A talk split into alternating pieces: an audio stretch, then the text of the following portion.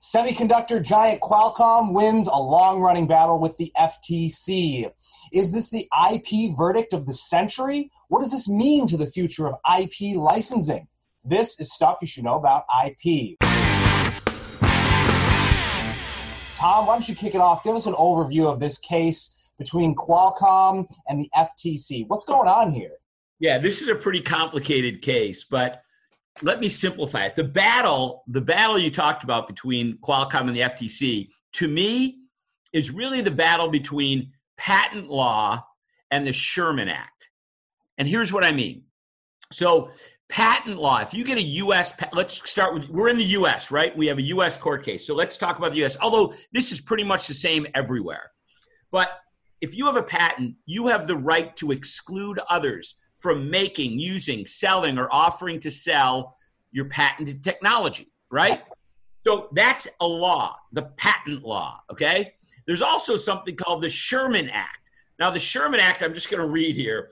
The Sherman Act prohibits number one, anti competitive agreements, and two, unilateral conduct that monopolizes or attempts to monopolize the relevant market. Mm.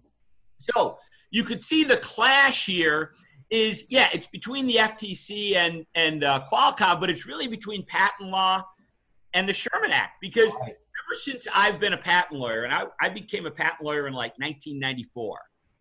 I've always wondered about this, and people are always tiptoeing around it. Like you might remember, Ray, that recently we did a trade, we did a custom video for a client. I won't mention the client, mm-hmm. but I put in the script it's so you know we're just trying to talk about a patent and i put in the script it's sort of like a monopoly. And they edited my script. The chief patent counsel or senior patent counsel at this company edited my script and called it a legal monopoly okay?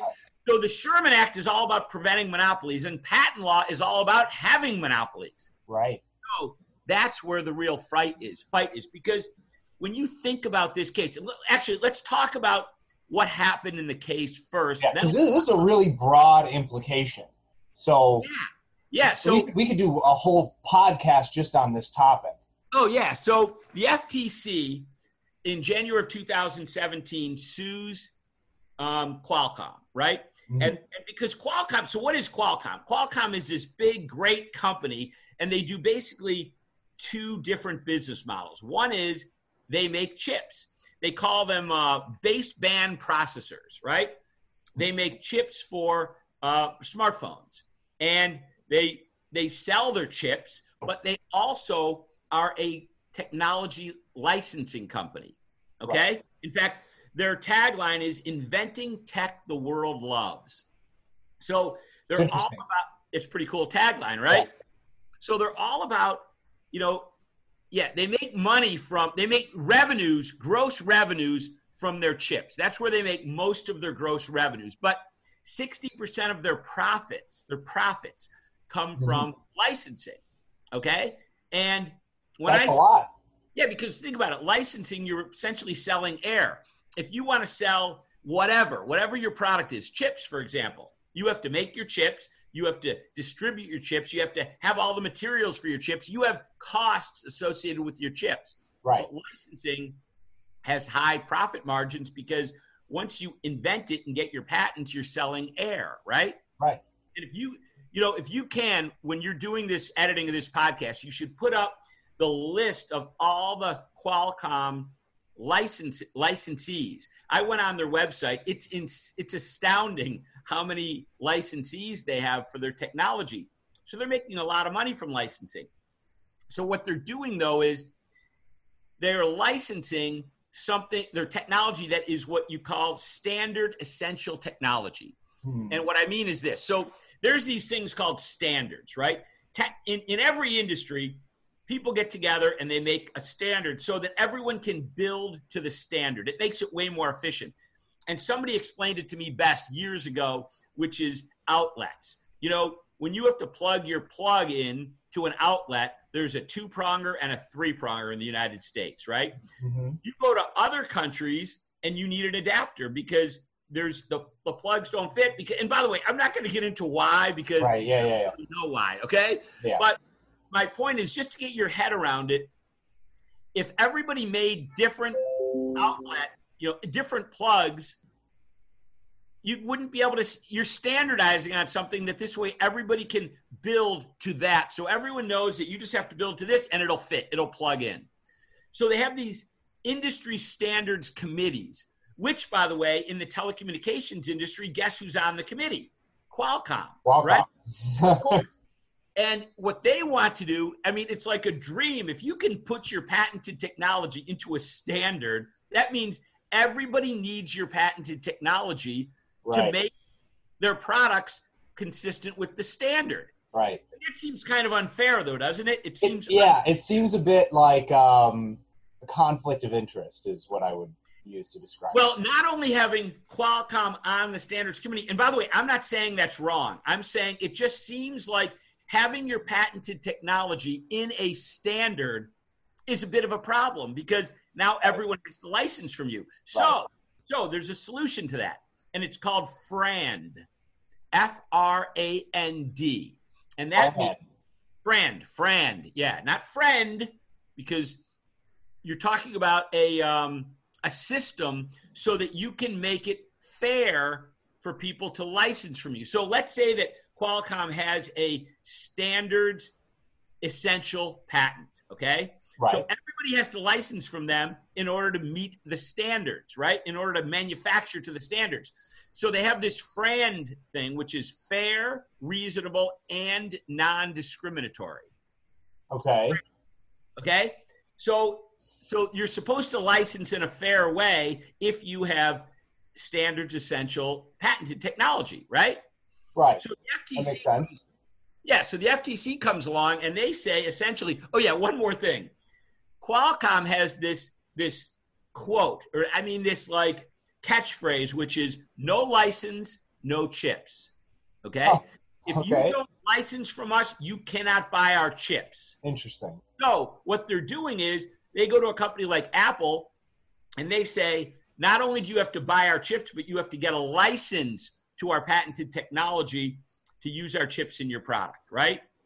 So they're getting these huge numbers. They're getting both product revenues and they're getting chip or licensing revenues. Hmm. So the FTC says this is not fair.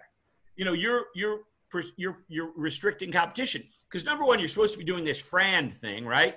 Yeah. But you're not even licensing to all your competitors. So you're telling some competitors they can't have your technology. And secondly, you're licensing at, at exorbitant rates. Like apparently they were in a deal with Apple where they were telling Apple they had to pay them not only a license on the chip, but a license on the revenues from the entire smartphone. So they're calling these exorbitant rates. So Yeah. Okay. basically they're saying you're committing un, you're anti-competitive stuff you're doing anti-competitive stuff so there's we have the conflict we have the patent law against the sherman act and isn't it a monopoly i mean ray you're kind of getting good at this now doesn't it sound like a monopoly if you have a patent by definition isn't it a monopoly uh, to have a patent, I, I suppose. I mean, uh, I guess it depends on how broad the potential uses of that patent are within an industry, right? I mean, but however broad they are i mean if i can prevent you from doing it yeah. Well, it's certainly a monopoly over that particular process. I mean, that's the whole point, right? See, that's it. That's the whole point. That's where you have the conflict between the Sherman Act and patent law. And, you know, maybe ultimately that has to be reconciled. But so, anyway, in this case, so it goes to the FTC. There's a 10 day trial in the uh, district court. Interestingly, it's in the Northern District of California. Hmm. You might remember our podcast that we did yesterday was with uh, Anthony Lewandowski. Was it Lewandowski, I think? Lewandowski, yep. Yeah, Anthony Lewandowski, who is Google and charged in the Google situation, and it's in the Northern District of California. Now, Right. Judge Lucy Koh is the judge on the Qualcomm case, was not the judge on the Lewandowski case. But anyway, so let's just go to Lucy Koh for a minute. So Lucy Koh is this Korean American woman who is the second Korean American federal court judge of all time Okay. and she is a really bright lady. But so when I, when I, before I started reading the case, I'm thinking I should read about Lucy Koh because does she even know anything about patent law? You know, because judges get to the district court, the federal district court, by appointment. They are appointed by the president, and then they are, excuse me, confirmed by the Senate. There's and there's all kinds of cases in the district court, right? I mean, right. There's it is a wide range of stuff you have to be good at, and most of them aren't good at intellectual property because it's a very niche area, right? Yeah. yeah, it's complicated, and I mean, so now you have to be good at both antitrust and intellectual property. So I went and looked up Lucy Koh to see if she was good at these things. She goes to Harvard for her undergrad, which, by the way, I just learned today that it's called Harvard College, not Harvard University. Apparently, the graduate programs are Harvard University. Oh. But anyway, she gets her undergraduate degree at Harvard in social studies. Okay. So I'm immediately thinking she doesn't know anything about IP. then she goes to Harvard. science. Right. Then she goes to law school and she's a, you know a law degree which is not science. I mean keep in mind to be a patent lawyer to have a registration number you need to have a science degree. You must have a science degree. Yep she doesn't. So i'm thinking okay she doesn't know anything about intellectual property law. But then i noticed that she worked for a law firm called mcdermott will and emery which is a really good law firm in the us and she eh, at mcdermott will and emery on her wikipedia page one of the things that's highlighted is she did patents and trade secret and other commercial litigation. Mm, so, interesting. If you spend time litigating patents and trade secrets, you understand a lot about patents and trade right. secrets, even if you're not a science person. Now, technically, this is a tangent, a side note, but you don't have to be past the patent bar in order to litigate patents, only to prosecute them. Exactly right. You're right. Okay. In order to be a patent lawyer, to have a registration number to practice before the in the U.S., it's the United States Patent and Trademark Office. You need a science degree. Then you have to practice. Then you have to pass the bar. In fact, you could do that without even having a law degree.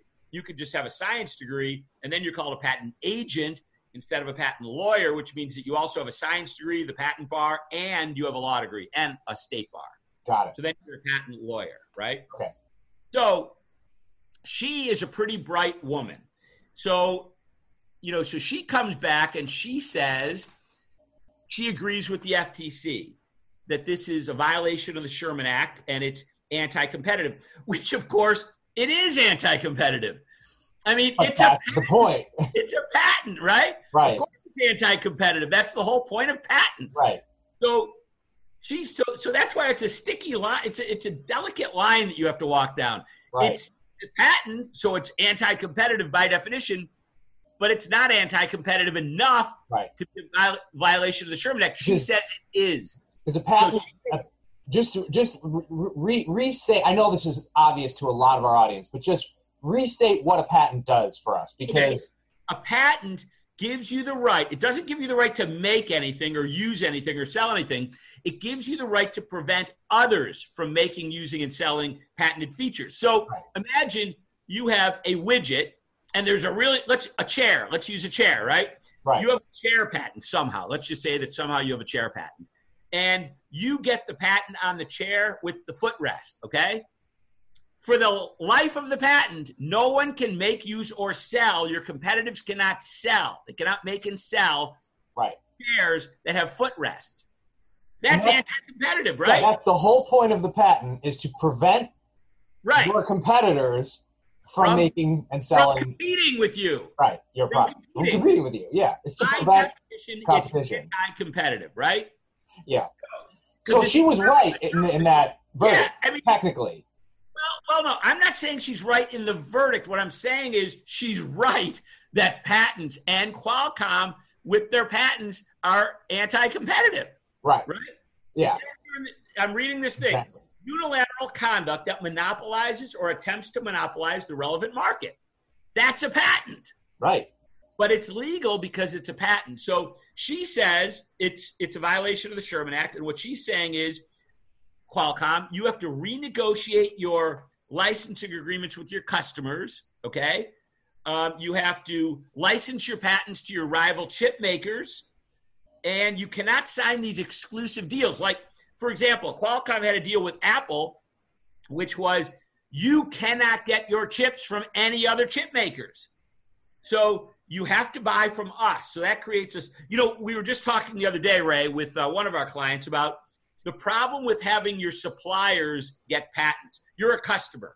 You're sometimes co-developing with the supplier, right? Because you right. want to create something just for you, and they get a patent on it. And you're like, whoa, whoa, we don't want that. Why? Because now we can't go to another supplier to beat your price. It becomes like right. a single source situation. You can't get into a second or third or fourth source situation for your product. Yeah. So what they're saying to Apple is, and by the way, just before this trial starts, Apple and Qualcomm had been in a huge battle over royalties, right? So that just settles, and they agree to a long term deal with Qualcomm. And this hits. Judge Koh, um, oh, also says that they can't charge a royalty based upon the gross sale of the smartphone. Okay? So if there if you have a little piece of the smartphone, so let's say the smartphone costs ten dollars and your little piece is valued at like, I don't know, a dollar of that. You can get royalties on the dollar. They're getting royalties on the ten dollars, and Judge Koh saying that's not cool. You can't do that. So um, anyway, that happens, and the stock price for Qualcomm goes down. Why does it go down? Because you got two problems. Number one, you're opening up competition, right? Because you got these 5G networks now and you need chips. Right. So you're opening up competition for other players in the space. And also, you're losing a bunch of or potentially losing a bunch of licensing revenue. Now, again, 60% of the Qualcomm profits are based upon licensing revenues. So that's going to really hurt the company, right? I mean, that destroys yeah, their yeah. right. cut so, that in half, and there's 30% of their you know revenue. Yeah, I mean, they're yeah. I'm not exactly sure on the math on that, but it yeah. really hurts them. I mean, even even that, if right? you if you take their 10 percent of their 60 percent that's a huge amount of money for for a company that size that has a lot of overhead. It's a huge amount of money. So so it destroys their stock for a while. But here's the thing about lawsuits, and that is remember, the district court, the federal district court, is just the lowest court. There's three layers in the federal court system. And there's also, by the way, three layers in the state system. But we're not in the state system. Even though it's in the state of California, it's in the federal court system. And just to let you know what that means, there's a federal court system with three layers, which is the district court. That's like the entry. When you start a trial, the district court has original jurisdiction. That means you go there first. Then you go to the circuit court. That's like the appeals court. That's the court of appeals for the federal system, right? Yeah. Then you go to the U.S. Supreme Court. You know, that's where you have the nine justices. Well, you know, you're well, we typically have nine justices. Right, right. And they are the ultimate court of the land, right? Yep. And in the state system, you have the same kind of thing. You have a, a trial court, which is, you know, so depending upon what the state is, they could call it something different. Weirdly, in New York State, our trial court is called the Supreme Court, and then our appellate court is called the Appellate Division, and then our Supreme Court is called the New York State Court of Appeals, which is kind of weird. But anyway, uh, weird. But it's three layers. So you have the trial court, you have the appeals court, then you have the Supreme Court, the big court. And in the district court here in the Northern District of California, Judge Koh decides in favor of the FTC against Qualcomm. Stock drop. Everybody goes crazy. And then Qualcomm appeals. And oh, by the way, let me say this. A commissioner at the FTC, before this even started, publicly stated that the FTC is wrong on the law. Okay? One of the commissioners of the FTC. Also, interestingly, oh, also interestingly, the Justice Department the Justice Department also pursues and enforces, you know, enforces the Sherman Act and pursues violators. The, the Justice Department, right? Right. They provided testimony in support of Qualcomm at the Ninth Circuit in the appeal. So clearly, you've got a bunch of people that are smart that are differing on this. And why do you think they're differing? because it's complicated. Yeah, it sounds. That's exactly what I was thinking. It's by definition there is a fight between patent law and the Sherman Act. At least in my opinion. Who right. knows? Maybe one of our millions of users will come back and say, "Tom, you're absolutely wrong. There's no conflict between patent law and the Sherman Act." But you have. Yeah. Hopefully, they don't come to our doors with pitchforks and torches. Yeah, right, right. So you have you have bright people at the FTC fighting over this. You have the Justice Department providing testimony for Qualcomm against the FTC, right? When they're the ones Yeah. enforcing the Sherman Act. You have Judge Koh, who's this brilliant lawyer who went to Harvard undergrad, Harvard Law School, and worked for the prestigious firm of McDermott, Will, and Emery. And she's saying it's a violation. Then you go up to the Ninth Circuit and you have more bright judges. Actually, it's a panel of three, I think, there. And they're saying it's not a violation. They reverse Judge Koh's decision and stock prices go up. The people at Qualcomm are having parties and drinking. And, you know, the, the industry gets shaken again, you know? Yeah. right? So this is some complicated stuff because the underlying foundation for this is confusing. Patent law versus the Sherman Act. That's the real battle here, in my opinion. So I'm just I'm it's so it's fascinating because it's it's one of these rare instances in life where uh, a legal battle of epic proportions uh, has these really broad, potentially long-term consequences for a whole field of really ideas because that's what these ideas, concepts, laws are about the way that we conduct business in our civilization. You know, it's I know that sounds very like, you know, almost like stoner talk, but it's like it's it seriously is a really big deal. So what do you think in the context of Qualcomm or I'm sorry, in the uh, what do you think that Qualcomm means in the larger context of of licensing? I mean, do you think that I know this is like a big question um, to to answer, but I mean, do you think that this is going to go to the Supreme Court and one way or the other, what happens to IP law? Like, what could happen? Could this fundamentally change Yeah, so how patents are used in business? Yeah, that is a that is a great question. Um, so you have basically the Supreme Court is the highest court in the land, right? Hmm. So it's it might go up. I don't know if it'll go up, and I was just reading some commentaries about that on whether they'll appeal to the Supreme Court. And here's the thing: Will the Supreme Court even take it?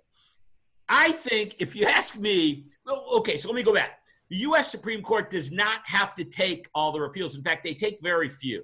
There Right. are thousands of appeals to the Supreme Court. I think they take like 80 or something a year, right? Right. So they don't have to take it. and most cases, don't go up. You hear about some really exciting cases, but most of the cases are, you know, not as popular, and you don't even hear about them. But there's still only like 80 or so that are taken each year at the Supreme Court. They'd probably take this. This is a big case, Hmm. you know. And and you know what I wanted to get to before is when people think of the law, they think it's black and white, and it's unquestionably not black and white because you even look at the U.S. Supreme Court in the early 70s. There was a popular case called Roe versus Wade. Okay, Roe versus Wade, from my recollection, essentially says that states cannot pass laws that prevent women from getting abortions. Okay, that was not a majority. That was seven to two. Two people who are so bright that they get to the U.S. Supreme Court, which, by the way, you got to be really bright to be on the U.S. Supreme Court. I mean, these people are thoroughly vetted, right? Two of them were against Roe v. Wade, seven of them were in favor. Nine really, really bright people who are experts in the Constitution, who know, who have, by the way, I think they have like three brilliant law clerks each to work with them, and they come up with a different decision cases can change. There was this big case in 2013 in the um, in the U.S. Supreme Court, which uh, let me just see what was the name of this case. Um, let me see. Hold on one moment. Bear with. Okay, Alice Corp versus CLS Bank International. It's the Alice case. This changed patent law. It severely restricted the opportunity to get software patents and business method patents after a 1998 case of State Street Bank, Yeah, I remember we talked about this. right? Not at the time, but Right, right. But I'm only mentioning this because the decision in that case was by Clarence Thomas, I'm, I think, and it was some for, some against. That changed everything, right? Mm-hmm. And a case like this, if it goes up to the Supreme Court, could change everything for patent law because, again, patents are anti competitive. The Sherman Act is anti anti competitive stuff. right, right, It's like this is a fight that needs to happen at some point. right. to reconcile this, and maybe this is the case to do it.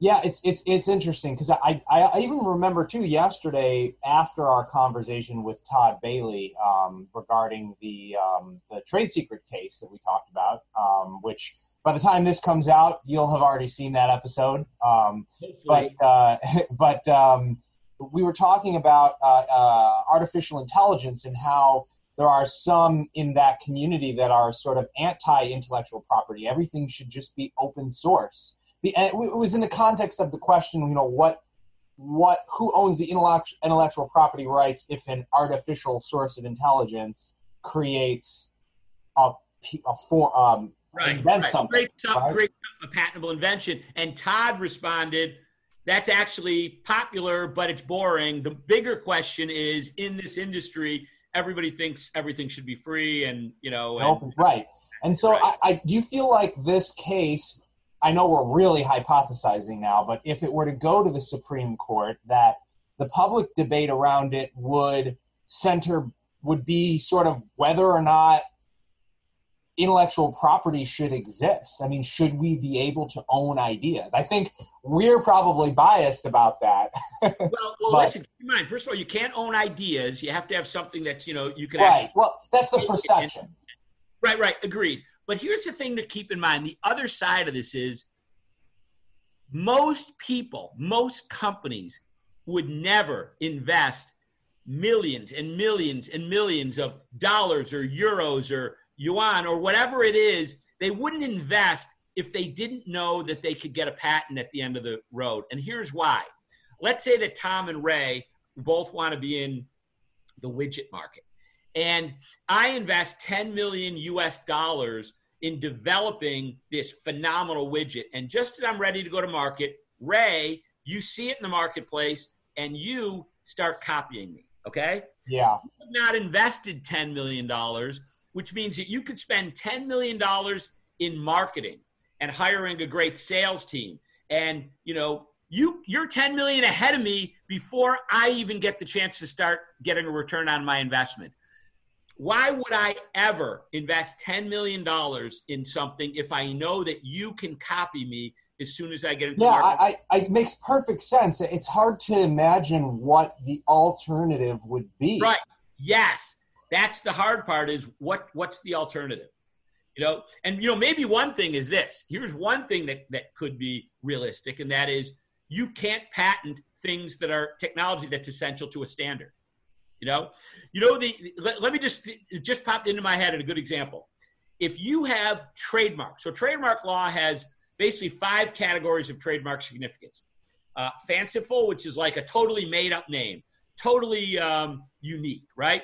The other is arbitrary, which is it's not unique. I mean, it's not made up, but it's totally arbitrary to the product, like Apple for computers. Right. Apple has nothing to do with computers. The next, the next uh, category is called suggestive, and we're getting weaker and weaker. The trademark uh, inherent distinctiveness of these trademarks is getting weaker.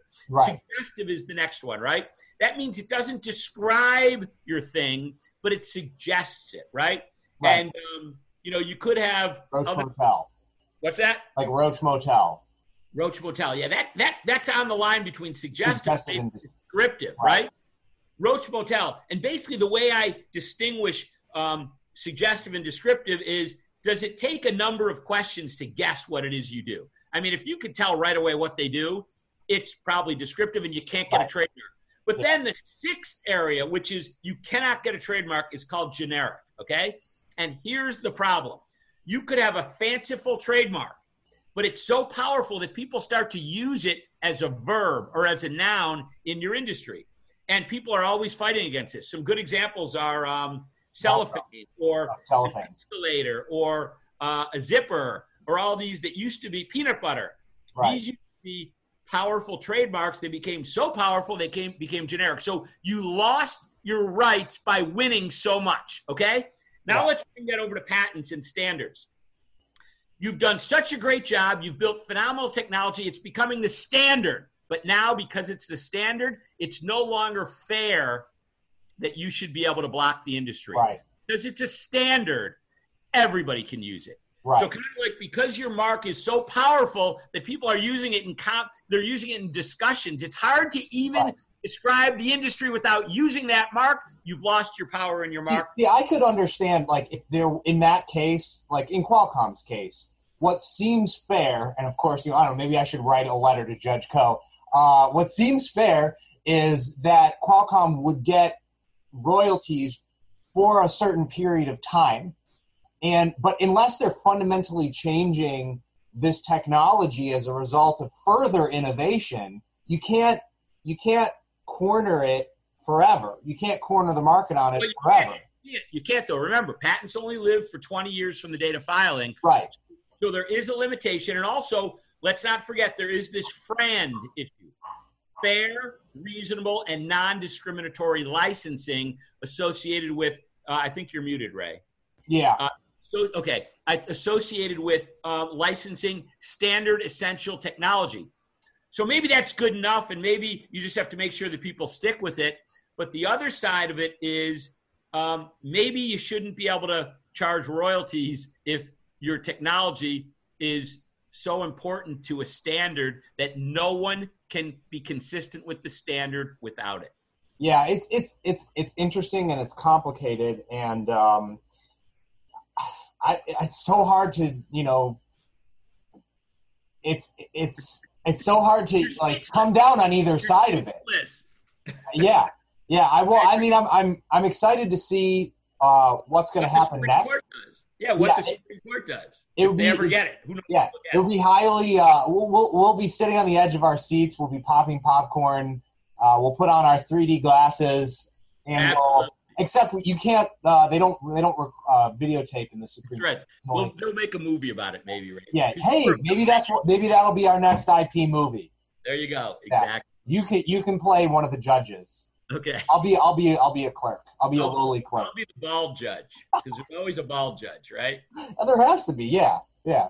Yeah. It's more. It gives you a more distinguished judge like. Uh, Yeah. Let's go Oh, with that. Yeah. Let's go with let's Yeah, go yeah. with that. And the only benefit of losing your hair. Let's go with that.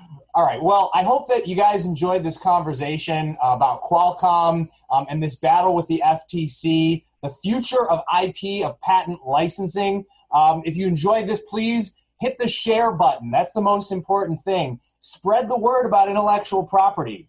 Thanks, everyone.